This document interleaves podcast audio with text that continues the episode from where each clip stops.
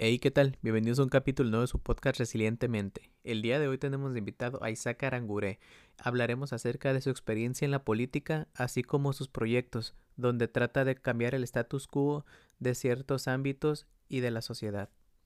Muchas gracias por aceptar la invitación a venir aquí este, hablar de tu experiencia más que nada y pues de tus ideales porque ahorita vamos a entrar en el contexto de tus proyectos que se me hacen muy interesantes que son muy necesarios en estos tiempos y que se prestan también los tiempos para, para hablar de eso, ¿no? No, hombre, pues gracias. Este, no me he perdido ningún episodio del podcast, así que este también lo vamos a escuchar después. Muy bien. Pues cuéntanos de ti, Isaac. ¿Cómo comenzaste? Tú, tú estudiaste este, más que nada el área de, de mercadotecnia, administración. Y negocios, sí. Y negocios, ajá. A ver, cuéntanos cómo, cómo te llamó la atención esa parte, cómo nació Fíjate que no sé si contarte la versión oficial o, la real. La verdad de las cosas es que eh, a los 17 años te hacen tomar una decisión súper importante, ¿no? Cuando, digo, ahorita de 32 años siento que sé poco, de 17 no sabía nada de la vida, ¿no? Eh, y nos hacen, sin embargo, nos hacen tomar una decisión muy importante. Y aparte, en ese momento creo que uno de los errores más frecuentes es que la adultez la plantea como si fuera una caja, ¿no? En la que te vas a encerrar y, no puedes abrirte de ahí. O sea, eso que vas a estudiar va a determinar tu futuro y cada cosa que hagas va a repercutir el día de mañana la decisión que estés tomando y la tienes que tomar, ¿no? Eh, y fíjate que yo estaba seguro desde mucho tiempo que me, dediqué, me quería dedicar a las artes y mi papá, eh, como, como buen este, clase obrera mexicano, me dijo, no, tienes que estudiar algo que sí te dé comer y luego este, ya haces lo que quieras, ¿no? Y bueno, en ese inter pasaron muchas cosas, pero, pero dije, híjole, ¿qué podría estudiar? ¿no? O sea, ¿qué podría estudiar como para ganar dinero y, poder después dedicarme a lo que quiera, ¿no? Como planteaba mi, mi, papá y así fue como dije, bueno, pues yo creo que un administrador de empresas cae donde sea. Este, y así, o sea, bajo esa lógica, estudié, una vez que entré a la universidad me, me engrané con la universidad, me, me, gustó mucho el sistema, me gustó mucho la carrera, me gustó mucho... Eh, cuando empecé a tener trabajos más profesionales, ¿no? Eh, y empecé a recibir cheques más profesionales, quincenas más profesionales, pues, este, ¿no? De repente, pues ese morro que no tenía ningún futuro en la vida, pues ahora ya estaba yéndole bien, ¿sabes? Eh, me da una oportunidad a la universidad, hago una maestría en, en mercadotecnia con especialidad en negocios, y ahí se va como como, como muy rápido, ¿no? Fue, fue muy rápido, fue en un abrir cerrar de ojos. La verdad es que mi carrera profesional, eh, junto con mi formación académica, se fue al cielo, ¿no? Digo, de acuerdo a mis expectativas que eran cero. Y, y me, me, empieza a ir bien y digo, ah, mira, pues a lo mejor esto, esto es, ¿no? No era el arte, era esto lo que, lo que tenía que hacer, ¿no? Este, y así fue como, como terminé ahí. Eh, fue como esos matrimonios arreglados de antes y, y, que se terminaban enamorando, ¿no? Las parejas. Así me pasó un poco con mi carrera, ¿no? Fue un matrimonio arreglado y me terminé enamorando este, de mi carrera, de lo que aprendí. Le encontré muchísima aplicación práctica.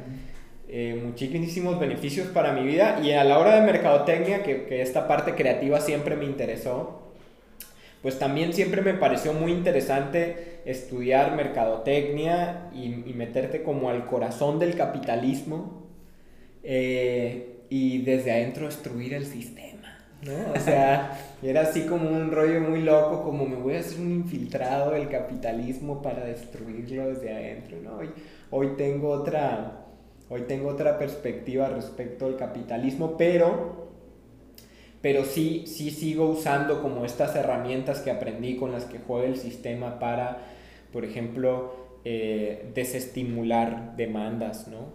Eh, y decir, oye, no, no consumas tanto ahora, campañas para no consumir tanto porque necesitamos reducir el consumo para aliviar un poquito el, el planeta, este, o estimular demandas para eh, productos locales, eh, negocios locales, mercados eh, orgánicos, este, pues ya sabes, todas estas campañas como positivas, este, de impacto social también, ¿no? Para diferentes programas y bueno, usas el sistema a tu favor, ¿no? Entonces, y bueno, ya en este momento de mi vida además me ha permitido combinar muy bien, ahora sí, el arte, ¿no?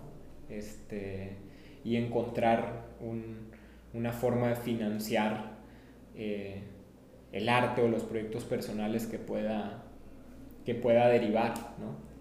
¿Y cómo ves esa parte? Porque estás tomando un, un tema muy importante, el hecho de decir, creo que todos tenemos esa idea de decir, es que lo establecido está mal, voy a estudiar y lo voy a destruir, como tú dices, porque en serio me siento identificado porque dices, voy a estudiar para cambiar las cosas.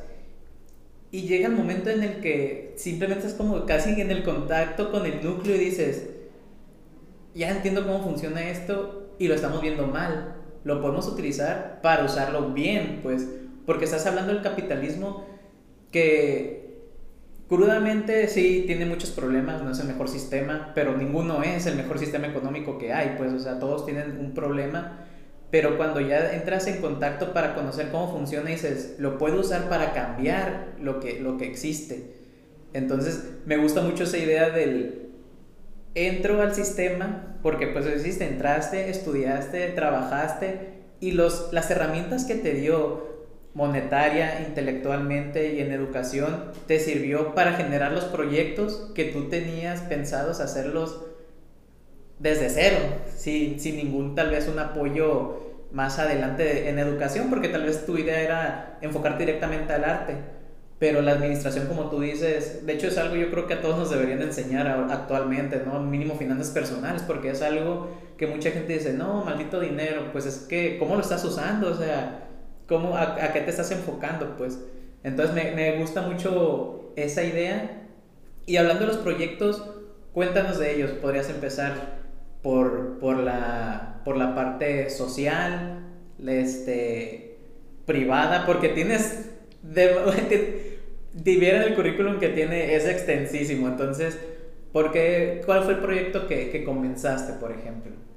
Mira, yo, yo creo que eh, algo con lo que, con lo que me topé antes, me, me, en un principio me hacía mucho más ruido, ¿no? Eh, eh, hoy, hoy, hoy para mí está claro y es suficiente que para mí esté claro, porque a la hora que, que trabajo eh, estoy muy enfocado. Ahorita voy a explicar, a lo mejor esto que estoy diciendo no se entiende, pero voy a explicarlo porque los voy a poner en contexto con, con la historia. Eh, cuando hablo de, de mi, de, de, mi pequeña carrera ¿no? profesional ascendente, yo, llegué, yo llegué a un momento donde de 25 años eh, me toca abrir una tienda departamental en Mazatlán. Yo tenía 25 años y en ese entonces tenía de responsabilidad una inversión de 330 millones de pesos más o menos y alrededor de 250 empleados ponle 200 empleados, más o menos.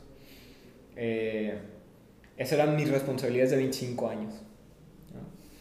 Eh, yo en ese momento sentía que, que podía ganarlas todas, ¿sabes? O sea, puedo hacer, póngame la prueba que sea, eh, la voy a pasar, ¿no? Eh, porque uno está tonto, ¿no? De joven. Es parte de la juventud, es bonito este, esa, esa parte de ser tonto este, y, y, ser muy idealista o radical, ¿no? Y decir todo puedo, claro, te mueve. sí, este. Y, y bueno, eh, de repente, eh, dos años después, nos estaba yendo muy bien en todos los sentidos, ¿no? La tienda estaba yendo bien, eh, aceleramos el paso por encima de las expectativas de los inversionistas. yo me sentía súper aterrizado, muy cómodo, en, un, o sea, en una zona muy tranquila. Y quería más, ¿no? O sea, ya decía, bueno, más, o sea... Y llega alguien, me toca la puerta y me dice, oye, vato, eh, fíjate que no sé si viste lo que pasó con Pedro Kumamoto y con Manuel Cloutier y con el Bronco. Digo, antes de que no lo conocíamos como hoy, ¿no? Este, al Bronco. Eh, ¿Viste lo que pasó, no? El fenómeno electoral este, los candidatos independientes. Creo que hay una oportunidad para Sinaloa. ¿Cómo ves? dije, mm, ok, ¿qué puedo hacer yo? me dice, nos interesa que tú lleves toda la parte de marketing, la estrategia de comunicación, pam, pam, pam, pero métete a ver cómo funcionaron, porque en ese momento no había candidatos, era como pensar en, en perfiles y esos perfiles, pues imagínate, iba a votar quién sabe qué cosa, así que yo estudié muy a fondo lo que sucedió en cuanto a comunicación política con Cloutier, Kumamoto, y Jaime Rodríguez, que son tres personalidades completamente distintas, con tres perfiles completamente distintos, uno 100% político, otro muy metido en el rollo empresarial, con una marca de muchos años en política mexicana, el otro básicamente emergente de una universidad, de un grupo social muy chavo. Entonces estudié los tres fenómenos hasta donde pude estudiarlos a distancia. Eh, contacté a algunas personas que estuvieron involucradas en sus campañas, me empapé, me emocioné con la idea de que eso sucediera para Mazatlán. O sea, imagínate, o sea, en aquel momento me estaban invitando a orquestar candidaturas independientes realmente 100% ciudadanas. Se me hacía muy chilo ese proyecto. Y no tenía que salir de mi zona de confort, ¿no? Yo seguía como en mi trabajo y eso era como mi, mi extra social que no había mucho tiempo, no había mucho tiempo porque la tienda pues, trabaja casi 24 horas y no había más un restaurante, entonces no, no había mucho tiempo, pero el poco que había pues iba para allá. Y eh, total, voy a tratar de ser breve, se corta ese proyecto, no se va a hacer nada, yo la neta dije no puede ser que vayamos a dejar a desperdiciar esta oportunidad de hacer un experimento de este tamaño, estaría bien interesante y entonces decido aventarme mm, a la candidatura.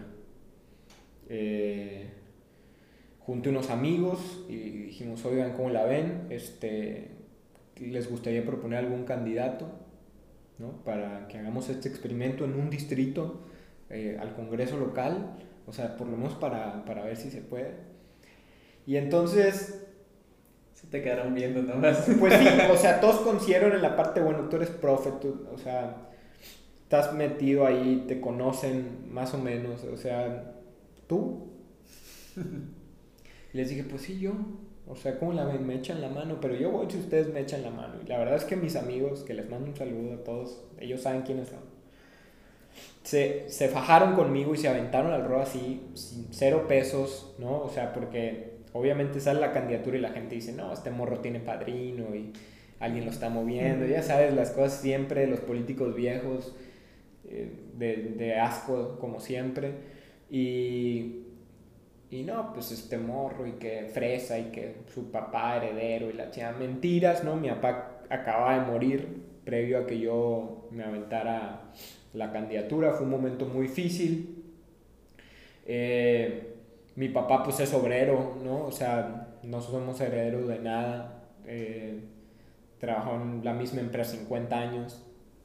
Eh, así que del barrio, ¿no? O sea, soy de barrio y, y, y salí. O sea, salí, salió la candidatura y otra vez, ¡bum! un salto en el tiempo eh, revienta la candidatura, llega el día de las elecciones y a pesar de que tengo un buen papel, mucha gente me felicitó, ¿no?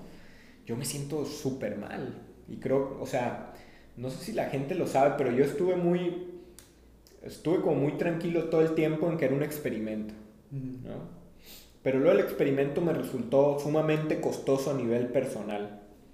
Eh, y, y además de costoso a nivel personal, hubo un momento en el que pensé que se podía, ¿no? Claro. me la terminé creyendo. Y, entonces cuando no se da y veo todo lo que me costó y no hablo económicamente, hablo personalmente, el desgaste físico, emocional y mental eh, de ver que mi carrera se había truncado, ¿no? Para mí eso había sido una derrota, perdimos, un fracaso, ¿no?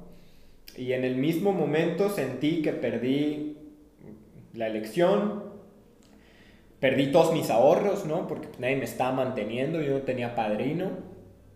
Eh, o sea, estaba viviendo con lo que ahorré de, mi trabajo. Eh, así que perdí todo mi dinero, perdí mi trabajo, ¿no? Sentí de así de un buen momento que, que, que, perdí mi carrera, ¿no? O sea, iba tan bien y la eché a la basura. O sea, dije ya, adiós y la eché a la basura. Perdí mi casa también porque perdí una relación que tenía en aquel entonces, ¿no? Mi carro. Básicamente sentí que perdí todo en ese momento. Y, y bueno, yo supongo que las depresiones eh, cada quien las canaliza, ¿no? De ciertas o cuales formas. La mía fue salir y aventar un chorro de proyectos a la calle, ¿no? Sociales, a tratar de arreglar la calle cuando no podía arreglar la casa, ¿no? De, lo mal que me sentía. Mm, ok, entiendo. Eh, y era algo que quería hacer, era algo que quería hacer, pero en un principio me llené de estos proyectos porque me estaba refugiando de mí mismo, ¿no? De, en ellos. Pero bueno, no todo fue malo, eh, conocí mucha gente en la elección, me permitió empezar de nuevo, y, y, nacieron proyectos muy bonitos como Viva la Ola, por ejemplo, que es un colectivo medioambiental que ahora es asociación civil, que lo llevan este, ahí tres chicas maravillosas.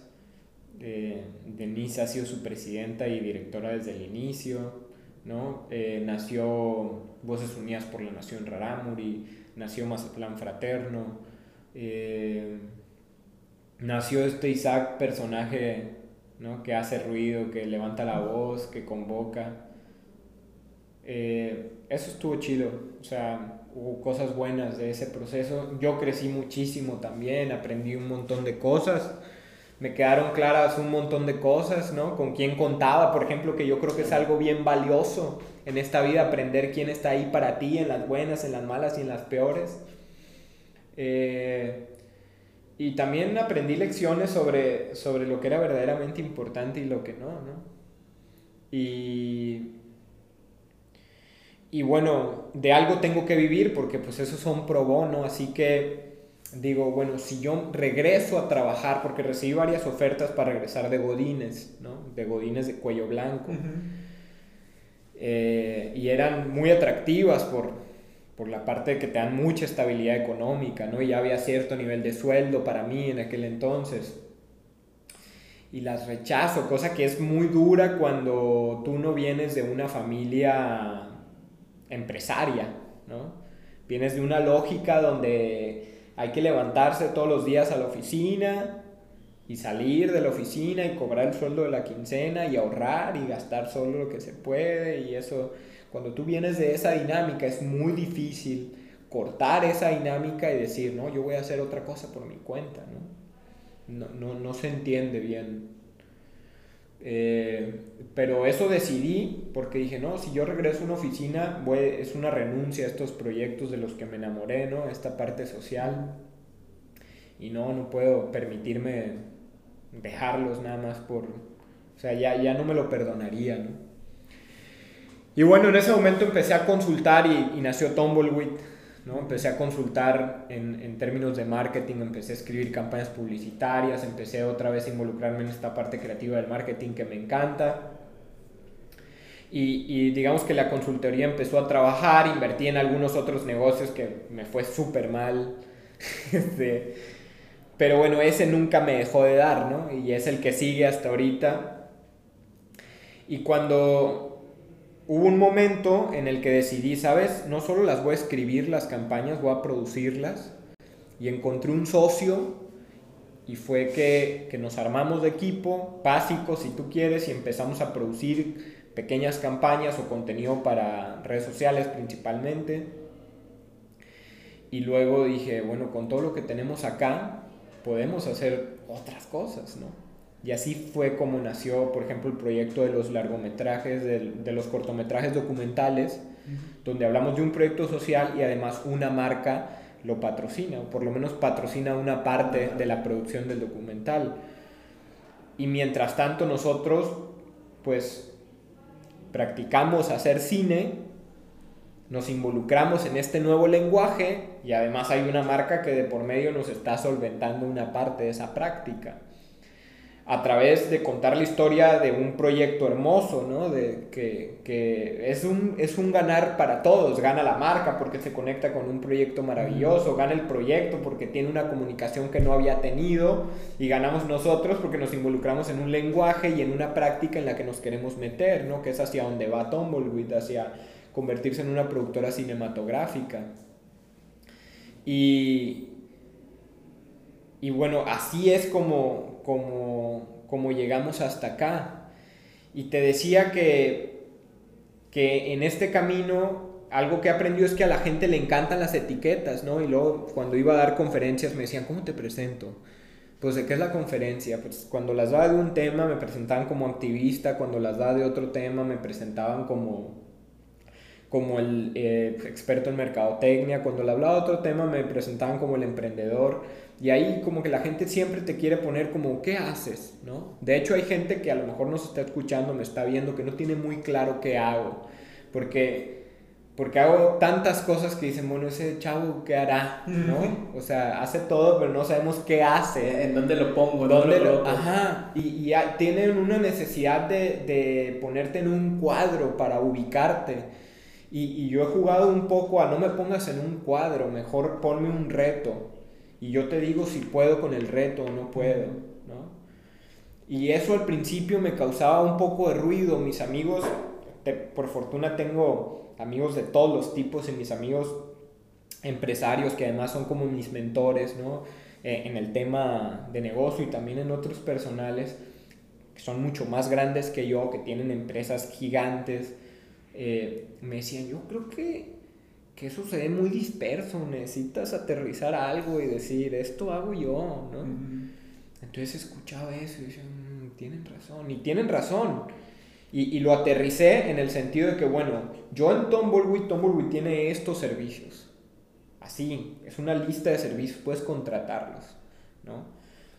Las asociaciones civiles tienen estos objetivos. Y yo estoy partidos en todo, en todo esto. ¿no? A mí no me pongas en ninguno. Estas entidades tienen sus propias características y yo estoy en todo. Y así fue como lo, lo aterricé de alguna manera. Pero yo, yo no me siento en una, en una caja. No, no, no siento que puedas decir, pues, o sea, cuando yo voy y platico y me presento, siempre digo, hola, soy Isaac.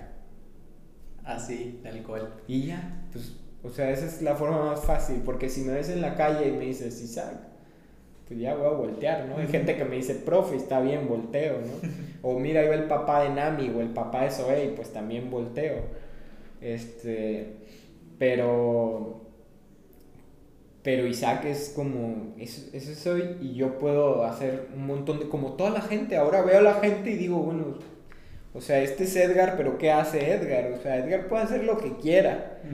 ¿Qué está haciendo? Pues está entrevistando, pero Edgar también, para los que no saben, es el que me desarrolla los carritos de compra en las páginas web, por ejemplo. O sea, ¿por qué? Porque puede hacer lo que quiera, ¿no? Pero esas ganas de meter a la gente en una caja, pues son muy extrañas. Por fortuna ya, ya, ya no me hacen tanto ruido como, como me hacían tanto, ¿no? Y todo esto que pasaste la típica pregunta de ¿cambiarías algo? Sí, muchas, muchas veces lo pensé. Yo creo que no. Eh, bueno, tal vez sí haya personas, pero, pero serían muy pocas y muy sabias aquellas que no tengan esta tentación de decir, ojalá hubiera sabido todo lo que sé hoy ayer. O sea, de verdad yo creo que que hay ciertos monjes con cierto nivel de espiritualidad que ya entendieron que la pregunta es absurda e innecesaria. Pero los más terrenales como nosotros, yo creo que a todos nos hubiera gustado saber lo que hoy sabemos. pero es imposible saberlo sin haber vivido ese proceso. Por lo tanto, no, no, no lo cambiaría. Me hubiera encantado saberlo, pero, pero como no se puede, no, no, no, no, no cambiaría nada. ¿no? Este, me hubiera encantado que, que personas que perdí en ese, en ese momento siguieran conmigo, ¿no? O sea, eso sí me hubiera encantado. Me hubiera encantado, por ejemplo, que mi papá, que falleció hace cinco años, estuviera aquí todavía, ¿no? Y ver un poco lo que me he convertido, que seguro le hubiera sacado canas verdes, pero, pero me encantaría tenerlo. Me hubiera encantado tener a Isidoro, a Sergio, a Unil, eh, a mi prima, a Alicia, este, a ciertas personas que estuvieron en momentos muy importantes y que hoy ya no están, ¿no? Eh, porque fallecieron durante, durante este, este camino o estos años. Híjole, y a ellos sí me encanta, eso es lo único, lo mejor que cambiaría, ¿no? Me encantaría que ellos siguieran aquí, seguramente no nomás a mí, sino a un montón de gente alrededor de ellos. Este, pero respecto a mí, no, pues no, no lo cambiaría hoy. Hoy tengo además, por fortuna, una vida maravillosa. Estoy haciendo lo que quiero, como quiero, cuando quiero, eh, con tres hijos hermosos, dos niñas hermosas y un niño hermoso, bien sanos, con mi esposa maravillosa. Eh, híjole, pues, o sea, si todo lo que pasa me puso aquí, no le movería ni un pelo. Échale una, una pregunta que ya me imaginaba tu respuesta, pero nomás quería saberla que lo dijeras de esa manera, este, que lo explicaras para que todos lo entendiéramos, porque al final de cuentas, pues somos lo que somos por lo que pasamos. Y si cambiáramos algo, pues quién sabe qué seríamos, ¿no? Sí. Y me, y, y me gusta la idea de el, el problema en la sociedad, bueno, la situación en la sociedad, porque puede ser un problema o no, de enmarcar a la gente. ¿Cómo ves esa parte en la, en la educación? Porque pues tú, tú eres profesor, ¿Cómo, cómo lo has abordado? Mira, yo, yo trato de... En, en mis clases siempre busco como despertar... Hay, hay, una, hay una necesidad inherente en el ser humano de pertenecer a un grupo. ¿no? Somos animales políticos, eh, somos animales sociales. Eh, y tenemos esta necesidad inherente de pertenecer, pero por otro lado, como somos unos seres que estamos llenos de, de paradojas, eh, también tenemos una necesidad muy especial de identificarnos como auténticos y únicos.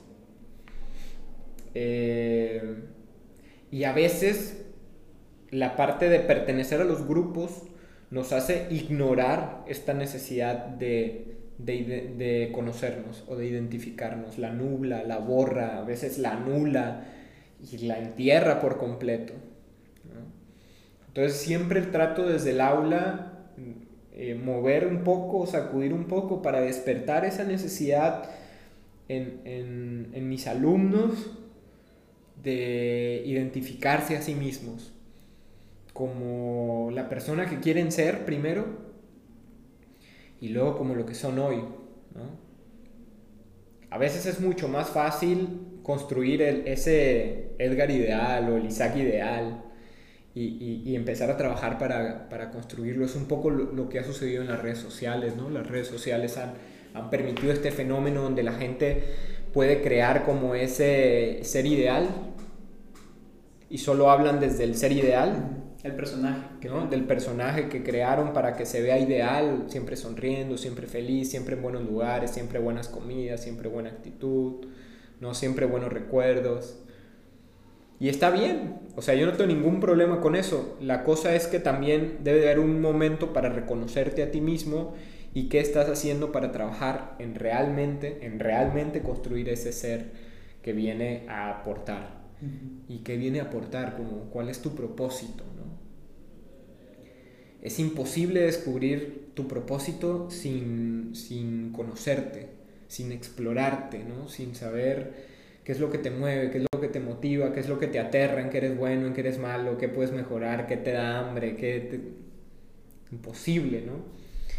Y, sin tener esa parte cubierta, eh, pues muy probablemente lo que mi experiencia me dice o, lo que mi experiencia me ha permitido ver limitante como mi experiencia misma es, es que hay una sensación de sentirte incompleto todo el tiempo.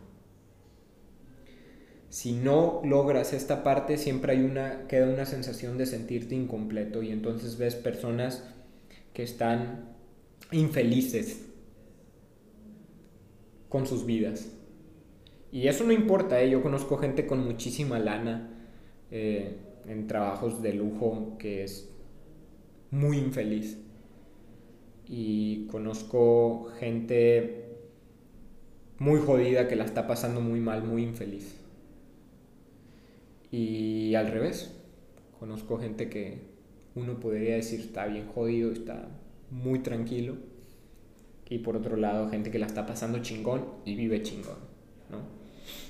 Entonces, yo creo que algo que podemos hacer desde la educación es estimular esa parte, siempre, como de el conocerte, identificarte, atenderte, y no desde la parte egoísta, sino desde esta parte en la que si tú no estás bien, es muy difícil estar bien para los demás. Si tú no estás muy completo, es muy difícil que tengas algo para compartir. Eh, desde esa parte, desde esa parte donde la, mejor, eh, la mejor cara que le puedes regalar al mundo es la tuya estando completo sintiéndote completo, suficiente. Y yo creo que sin importar la materia que dé, porque doy muchísimas materias, he dado muchísimas materias distintas a lo largo de estos 10 años, 11 años como profesor, es que podemos estimular eso. Y mira que he dado materias desde metodología e investigación hasta producción. O sea, de verdad, de todo. Y siempre como profesores de alguna manera podemos estimular esta parte desde donde nos toca, desde desde el poder que te da eh, o, la autorización que te da eh, ser profesor en un aula.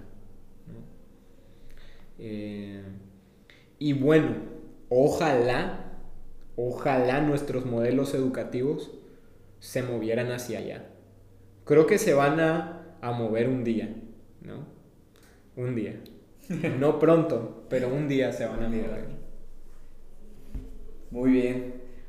Pues, y hablando de tus, regresando a tus proyectos, ahorita tienes, pues los que más he visto, ambulante, este, bueno, empezamos por ambulante. Cuéntame la idea que, ¿cómo nació ambulante? Sí, ambulante, mira, ambulante nace en la pandemia, en el punto más crítico de nuestro encierro. Eh, a mí siempre me asustó desde que desde que vine a hacer este, el encierro, me asustó y eh, sí, yo sabía que mucha gente iba a morir, pero me aterraba la idea de los que se iban a quedar o de los que nos íbamos a quedar, si es que yo me quedara también, ¿no? Como hasta ahorita. Desarrollo un poco ese eh, eh, me, me aterraba la idea de los que se iban a quedar porque, claro, o sea, vimos al primer mundo encerrarse, ¿no? Pero no, no hay que ser un experto en economía para entender que las economías no se parecen. Y sin embargo la medida es la misma. Y hay economías que podrían sostener una estrategia como esa y hay economías que sería imposible sostener una estrategia como esa. Y bueno, México se, aventura en una primer cuarentena. Eh, esperemos que no haya un rebrote como tal que coquetee la idea de las autoridades de hacer un segunda, una segunda cuarentena. Porque la verdad es que económicamente es inviable. Y si bien es cierto que las vidas son lo más importante, o sea, no hay nada por encima de una vida. Eh, otra realidad también es que no hay quien se vaya a hacer cargo de eh, todos los nuevos pobres que se van a generar durante esta pandemia. Los nuevos empleados, los nuevos pobres. Y, a veces siento que, la gente está tan encerrada en su burbuja de privilegios, aparentemente, ¿no? Eh, que cree que eso no, no le va a llegar. O sea, no va a llegar alguien a pincharle su burbuja de privilegios y entonces este, eso no va a pasar, Pero como yo vivo en este, en el otro México, en el, en el que sí le batalla, en el que sí hay que salir a trabajar todos los días porque si no, no hay comida, dije, pues, ¿qué puedo hacer con lo que tengo para ayudar? No tengo suficiente dinero como para mantener otra familia, ¿no? O aliviar a alguien o dar de comer todos los días. Tengo una cámara y sé contar historias, pues ambulante, ¿no? Voy a salir a la calle a ver quién la está pasando mal y darle un poco de promoción. Y en el Inter voy a hablar también, voy a dignificar, o por lo menos ese es mi esfuerzo y lo digo con mucho respeto sin, eh, y con mucha humildad. Mi intento era, es dignificar también eh, a través de mis cápsulas el, el proceso del ambulantaje. Eh, porque de repente, ¿no? Se, aparte, las autoridades empezaron a ser como mucho más estrictas con ese sector y los empezaron a tratar como si fueran delincuentes o ciudadanos de segunda clase. Y toda la comunicación oficial iba en ese sentido y me parecía un error muy profundo, que además iba a lastimar muy fuerte nuestra sociedad, eh, más de lo que ya está lastimada y que le iba a dividir más de lo que ya está dividida. Entonces, pues es un pequeño intento, a lo mejor absurdo, pero bueno, no me quedé cruzado de manos y es un pequeño intento de, contrarrestar eso. De eso se trata ambulante. Y entonces lo cuento pequeñas cápsulas, ahorita apenas van cinco y la idea es, pues, no sé, generar unas 10, a ver cómo se mueve, ¿no? Este, y, y, ahí van, o sea, esas cápsulas ahí van, ahí las pueden ver en Isaac con acento en la E, en Facebook o en Instagram, y, ahí van contándose esas historias. Eh, y así. Así nació Ambulante. Ambulante. Y otro muy interesante también es Banquete y República, que creo que es un proyecto muy interesante, que trata temas igual de interesantes y que, pues la verdad, muy recomendados si les gusta este, indagar en los temas, aprender más. Realmente yo creo que son muy recomendables este, e-, este proyecto que tú que estás manejando. Ver, cuéntanos un poco más de él. Mira, Banquete y República eh, nació en mi cabeza hace buen rato. Eh, pero la verdad es que cuando estamos haciendo estas cosas, uno sabe cuando hay cierto nivel de producción y cuando no, ¿no? Y la verdad es que mi aspiración para hacer Banquete y República era hacerlo con producción y siempre lo tenía como detenido porque no tenía la forma de producirlo. Entonces hasta que un día un amigo me ayudó a darme este empujón y decir, bueno, prodúcelo así como puedas, ¿no?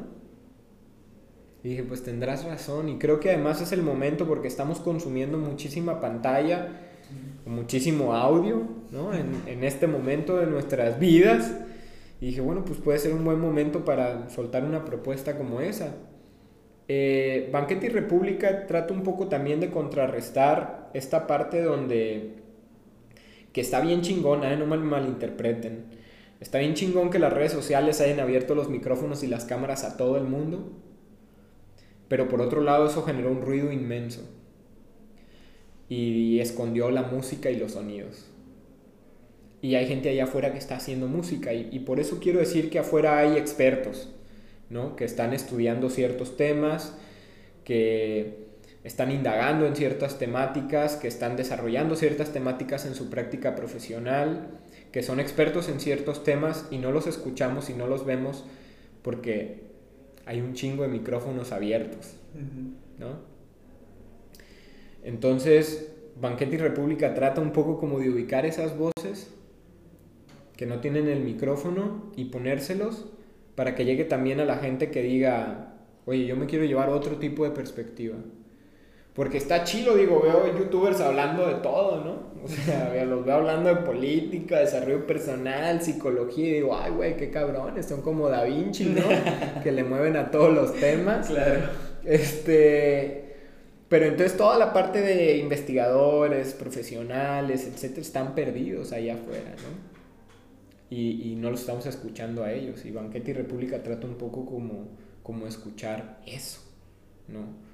Eh, programas como este también, donde la gente venga a hablar desde su experiencia, está chingón porque pues las experiencias simplemente se escuchan, si me explico? No se juzgan, no se califican, eh, nada más se escuchan, no, no se cuestionan, tú no puedes cuestionar qué experimentó alguien o no, ¿no?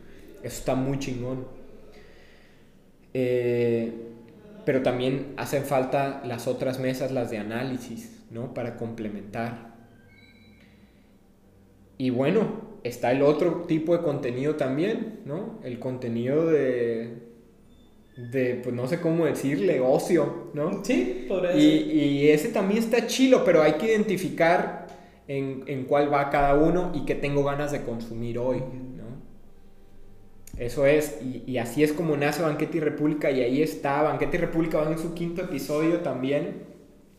Va a cambiar un poco el formato, ya vamos a hacer un poco más chica la, la producción otra vez, digo, ya era chica, hablamos un poco más chica, por el tema de, de hacerla más ágil, más ligera, eh, porque pues eh, tú sabes, ¿no? Como este programa no es fácil, no es nada más venir hoy, sentarte, poner el micrófono, abrirlo y va, ¿no? O sea, hay que prepararse, hay que hacer cita, hay que coordinarse, hay que estudiar un poco, hay que escuchar, hay que leer, eh, tiene su...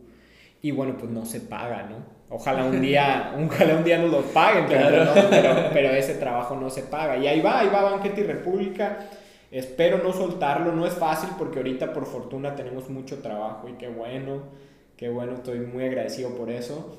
Pero bueno, voy, voy a tratar de no pararlo, ahí está para también la gente que quiera que quiere ir a, platicar, ¿no? Un poco con nosotros.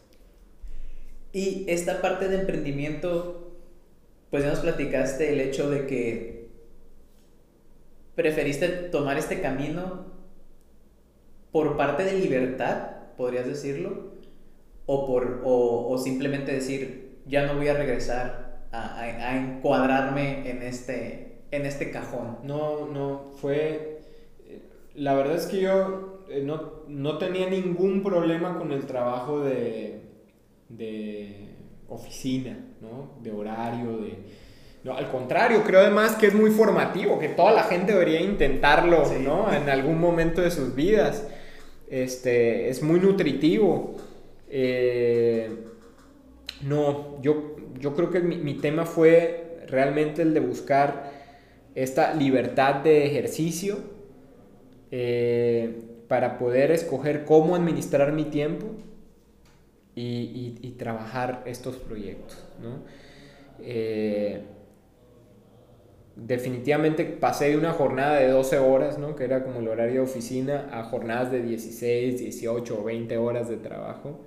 Pero bueno, ya por lo menos yo podía decidir cómo se distribuían esas 20 horas de trabajo, en lugar de que alguien decidiera en un espacio de horas que ahí mi tiempo era de, de ellos 100%. ¿no? Ahora yo decido en dónde pongo mi tiempo y creo que eso es algo muy valioso eh, de la parte de ser emprendedor. Es una parte muy atractiva. A veces, de hecho, es la única parte que te paga, ¿no? O sea, te estarías ganando a lo mejor mucho mejor en una empresa, pero esta parte de decidir en qué inviertes tu vida paga toda esa diferencia de sueldo, ¿no? ¿Y crees que eso ha cambiado en estos últimos años, el hecho de que la gente, por ejemplo, ayer comentaba, ayer estaba con Robert Merca y, y, dice, él estaba enojado con los millennials porque decía, ¿por qué no quieren encontrar un trabajo donde ganen más? Sus ocho horas ganan más, se casan su casa, bla, bla. O sea, el caminito que la gente nos pone cada... Sí, la lista de súper. Ajá, exacto. Y, y él empezó a ver eso de, oye, ¿y si, ¿y si tal vez no gano tanto? pero tengo más tiempo para mí. ¿Crees que eso llega a cambiar con la pandemia, problemas que se han dado, por ejemplo, gente, yo pues trabajo desde casa desde hace más tiempo que la pandemia y la gente me dice, es que a mí me hablan a las 10 de la noche. Y yo les decía, pues está mal, o sea, ¿por qué estás dejando que pase eso si tú tienes tu horario? Pues, pues es que, es, es que aquí está la computadora a un lado, tengo el trabajo a un lado, pues. Entonces también esa educación que nos hace falta a nosotros, educación hacia nosotros, pues decir, tengo mi tiempo y este tiempo es el de mi trabajo y este tiempo es el mío. ¿Crees que haya un cambio? Obviamente va a haber un cambio grande en muchas cosas después de la pandemia, pero en esta parte de la libertad de tiempo, ¿crees que la gente tenga más conciencia sobre eso? Fíjate que yo creo que no. Eh, o sea, va a haber muchos cambios, ¿no? Eh, pero dije que no específicamente la parte de conciencia sobre el tiempo. Te voy a decir por qué porque creo que en, en las mayorías, y esto es 100% mi opinión, no tengo ningún, eh, nada que lo avale, ¿no? Lo que, estoy, lo que voy a decir, pero creo que la pandemia ha generado muchísimo ruido en las cabezas y en las vidas de las personas. Y el ruido no nos deja ser conscientes de muchas cosas. Y una de, y una de ellas es de la valiosa oportunidad que se ha presentado para gestionar tu tiempo.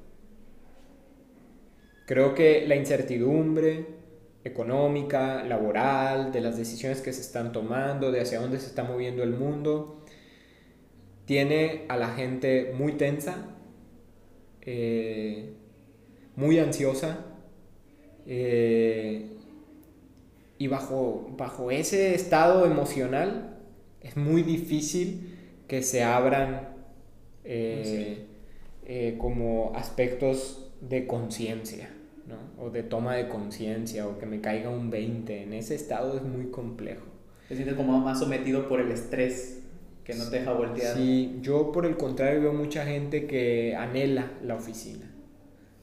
O sea, anhela regresar al trabajo, pasar la tarjeta, estar encerrado en, ahora en la empresa, el desplazamiento. O sea, es muy extraño, pero eso es lo que veo. Ahora, que eso es lo que yo vea no quiere decir que eso vaya a ser, ¿verdad? Ojalá, lo que yo sí creo es que desde antes de la pandemia ya había, o sea, hay ciertos poderes que están empujando a que el ciudadano necesita más tiempo libre. Más tiempo libre significa mejor calidad de vida en muchos sentidos, ¿no? Hay tiempo para la educación, para el descanso, para el ocio, que son bien importantes, ¿no? Este, mucho se ha comentado que México trabaja muchísimas horas, que además es muy ineficiente en todas esas horas que trabaja y, y tiene muy pocas horas de, de descanso o de vacaciones. Entonces, creo que ya hay poderes eh, que se mueven en el sentido de que la gente necesita más tiempo libre. Más tiempo libre significa también podernos involucrar más en comunidad, conocer a nuestros vecinos, qué están haciendo en nuestra calle, darnos tiempo de exigir cosas a nuestros gobiernos, a la escuela de mi hijo, ponerle atención, ¿no? dedicarle tiempo, saber cómo está, hacer la tarea con él. Yo creo que yo creo que eso ya era antes y eso va a seguir avanzando poco a poco, pero va a seguir avanzando. Pero así plantear específicamente que por este momento la gente va a tener un despertar me parece complicado. Tendríamos que encontrar, tendríamos que sentarnos en una nueva normalidad, pero de verdad una nueva normalidad aceptada, no como esta nueva normalidad que nadie acepta, ¿no? Una nueva normalidad ya aceptada para entonces empezar a decir, ah, bueno, ¿qué puedo cambiar aquí? ¿no? Yo, creo, yo creo que así, o sea, eso es un poco como mi respuesta. Y en toda esta parte de que tienes más libertad este, en tus emprendimientos, hay una pregunta que, que en la misma sociedad nos ha inculcado con este crecimiento de tienes que ser emprendedor. Antes hay mucho de tienes que encontrar un trabajo fijo y ahora hay otra ideología de tienes que ser emprendedor porque esa es tu, eh, eso es felicidad, ¿no? Sí. ¿Eres tu propio jefe? No, yo, yo, creo que, yo creo que algo muy importante es que identifiquemos que, que ser emprendedor no es mejor que ser empleado y que ser empleado no es mejor que ser emprendedor. ¿Qué va a ser lo mejor? Lo que se adapte a ti, a tu plan de vida, a tus sueños y a tu muy particular forma de medir el éxito. eso va a ser lo mejor. Eh, yo algo que tengo bien claro es que creo que cuando eres emprendedor no tienes un jefe, tienes el jefe, tu número de jefes es igual al número de clientes que tengas. O sea que si antes tenías un jefe al que le respondías, ahora si tu cartera es de 20 clientes, tienes 20 jefes. Y están más locos todavía que el jefe que, que tenías acá, ¿no?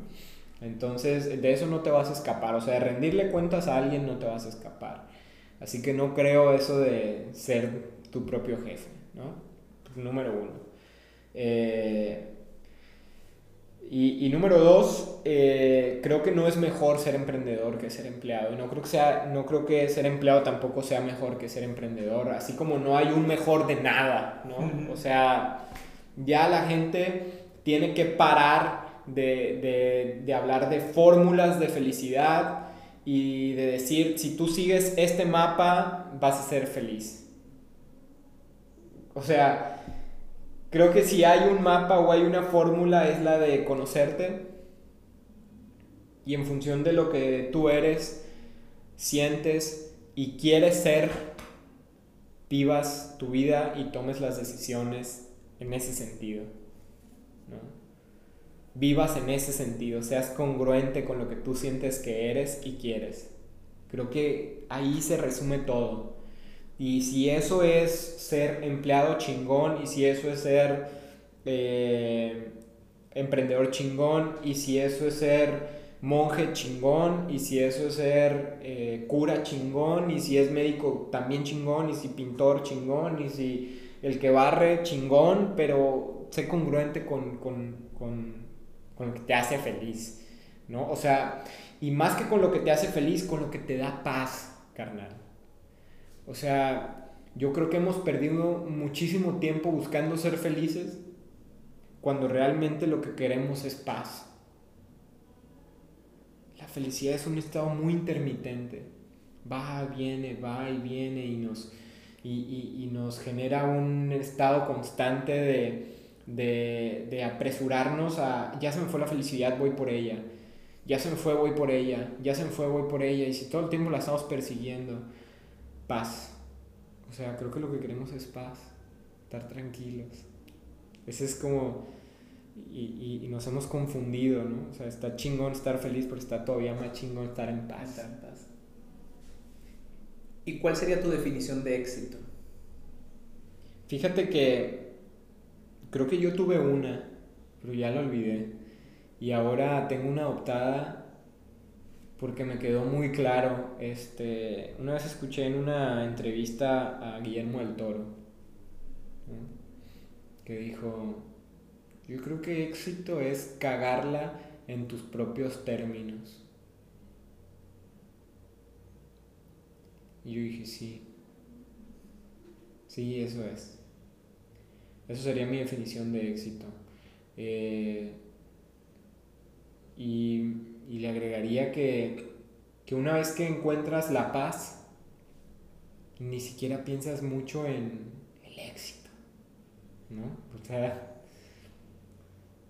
al final, el éxito es como una evaluación, ¿no? Y, y una evaluación es como sentirte aprobado o desaprobado, ¿no? o reprobado. Mm, y yo digo, pues ¿para qué tendrías que evaluarte? O sea, ¿por qué? ¿Por qué la gente tendría que evaluarte? Para decir, no, qué muchacho tan exitoso. ¿Y eso qué importa? ¿Qué importa que digan que eres exitoso?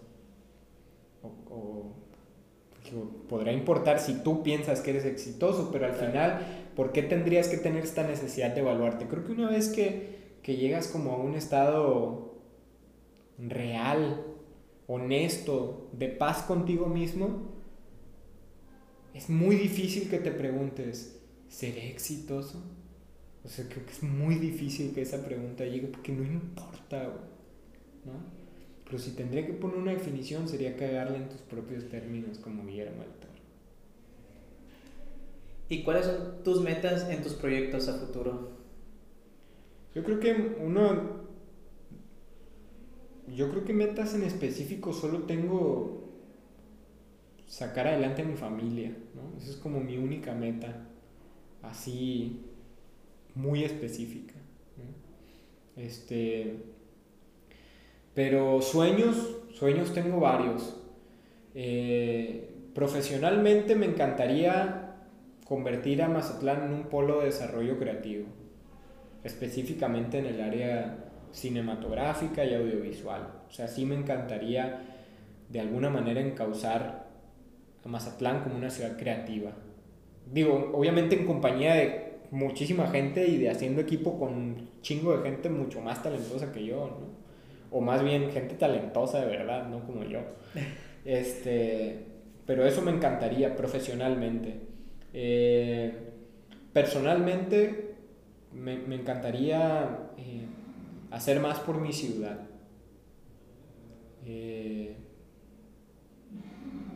eso, y bueno, pronto veré cómo, cómo retomar eso.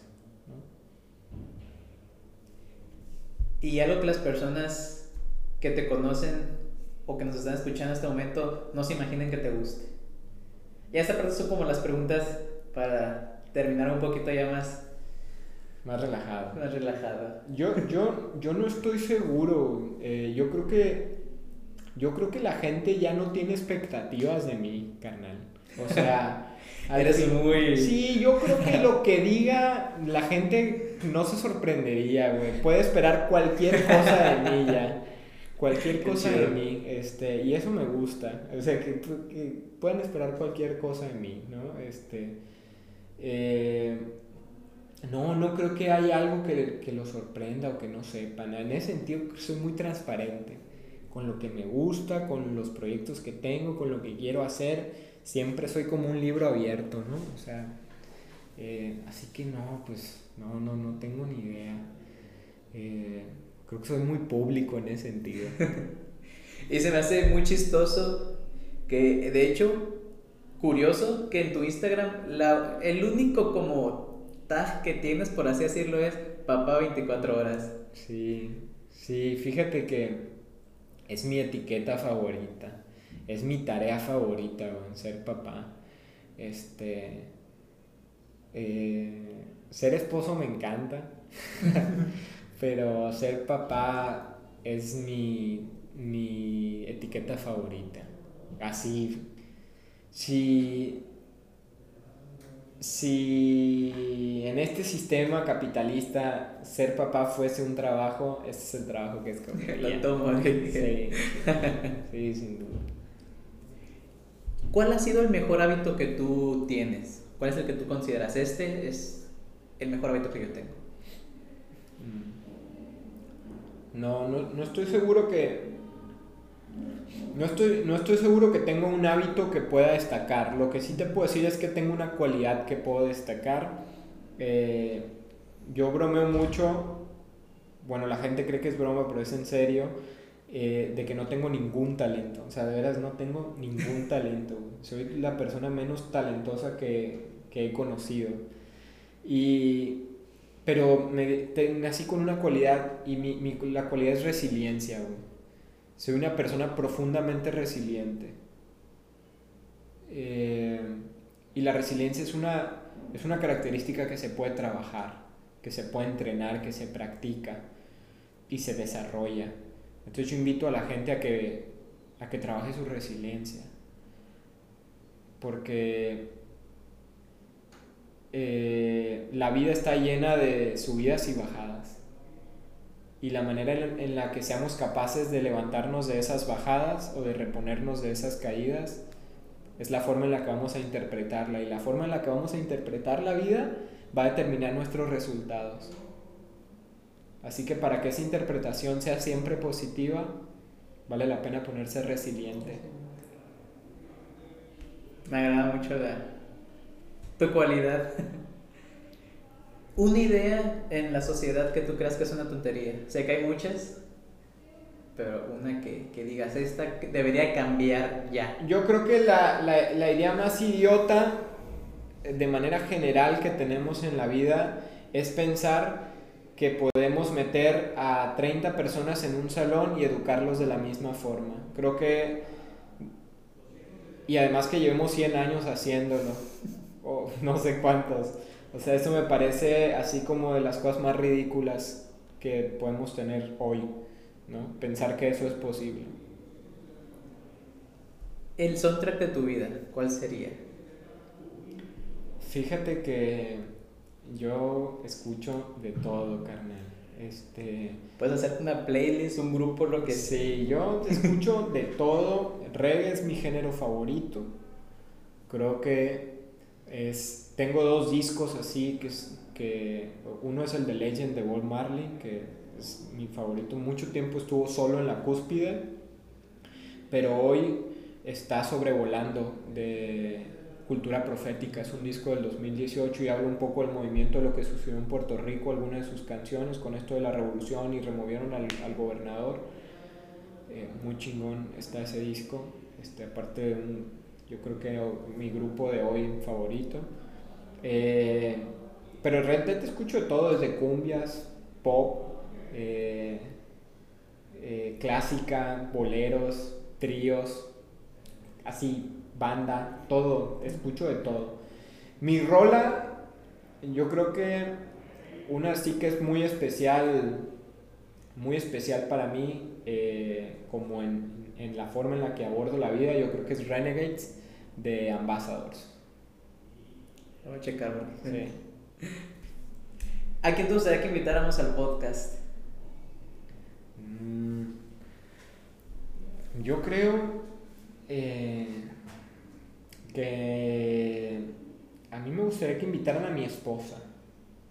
Este, o sea, ella eh, creo que nunca se ha metido como en un rollo como este, como una entrevista o algo así. Pero es una persona que tiene una escucha maravillosa y entonces casi todas las personas la buscan para ser escuchados. ¿no? Así, cuando quieren, alguien quiere contar algo, se lo termina contando a mi esposa, por alguna razón. Un montón de gente, sus alumnos, ¿no? Porque es maestra de yoga, ¿sí? Le cuentan las penas, las glorias, todo. Y entonces creo que, que muy poca gente se ha dado el tiempo de escucharla. Y siempre tiene cosas... Eh, con tanta escucha siempre tiene algo bueno que decir. Claro. Bienvenida. Nos ponemos en contacto con ella. Sí. Con tu talento, el poder, yo creo que es un talento, yo soy malísimo para sacar a las personas que tengo que platicar con ellas porque sé que están pasando por algo malo y digo, bueno, voy a tratar el tema así y así, pero termino diciendo, ¿y cómo estás? O sea, no, yo siento que es una habilidad. O sea, sí, pues, ¿sabes? Porque ella ni siquiera tiene que decir nada. O sea, la gente ¡buah! lo, que, lo que le quiere decir. Esto está muy chingón. Qué chido. Pues tus redes sociales. Sí, este, pues Isaac Arangure con acento en la en Facebook y Isaac Arangure con acento en la en Instagram. Este, ahí para la gente que, que quiera buscarme. O sea, no es que el aranguré tenga en la E el acento, sino que es así como se escucha, ¿no? Isaac Aranguré con acento en la E. Así. Este, y le puse así porque me di cuenta que siempre decía eso, ¿no? Cuando me decía nombre, Isaac Aranguré con acento en la E. Entonces ya dije, bueno, así le voy a poner a las redes sociales públicas. Y tus, en la parte de YouTube, este... Bueno, en, YouTube pueden buscarnos como Tumble with Here, digo, eso está un poco más difícil, pero es Tumble como de rebotar y With de hierba, ¿no? Y esta hierba que rebota, Tumble with. Eh, here, que es de aquí en inglés, H-E-R-E, Tumble with Here. Eh, así están todas las redes sociales, así está el canal de YouTube de que por cierto ahí está Banquete y República y nuestros documentales cortos, ¿no? Para que conozcan también los proyectos que estamos eh, de alguna manera comunicando. Pues muchísimas gracias por la entrevista, Isaac. No, gracias a ti, Carmen.